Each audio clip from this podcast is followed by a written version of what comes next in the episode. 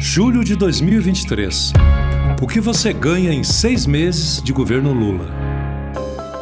Um dos setores mais atingidos pela pandemia, a cultura voltou a ter a atenção que merece no governo Lula, com a recriação do Ministério da Cultura. Logo no primeiro semestre do ano, a Lei Paulo Gustavo e a Lei Aldir Blanc II foram regulamentadas.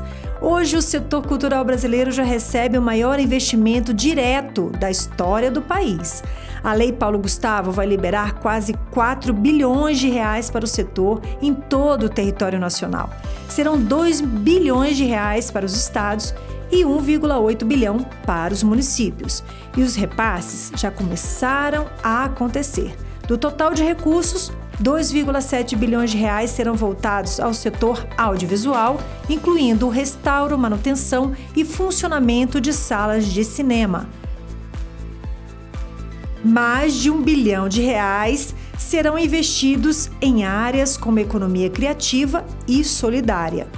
Já a Aldir Blanc II prevê o repasse de 3 bilhões de reais por ano durante cinco anos a estados e municípios para medidas de apoio aos trabalhadores e trabalhadoras da cultura atingidos pela pandemia. Um país que valoriza a sua cultura, valoriza o seu povo. Seis meses de união e reconstrução. É o Brasil no rumo certo.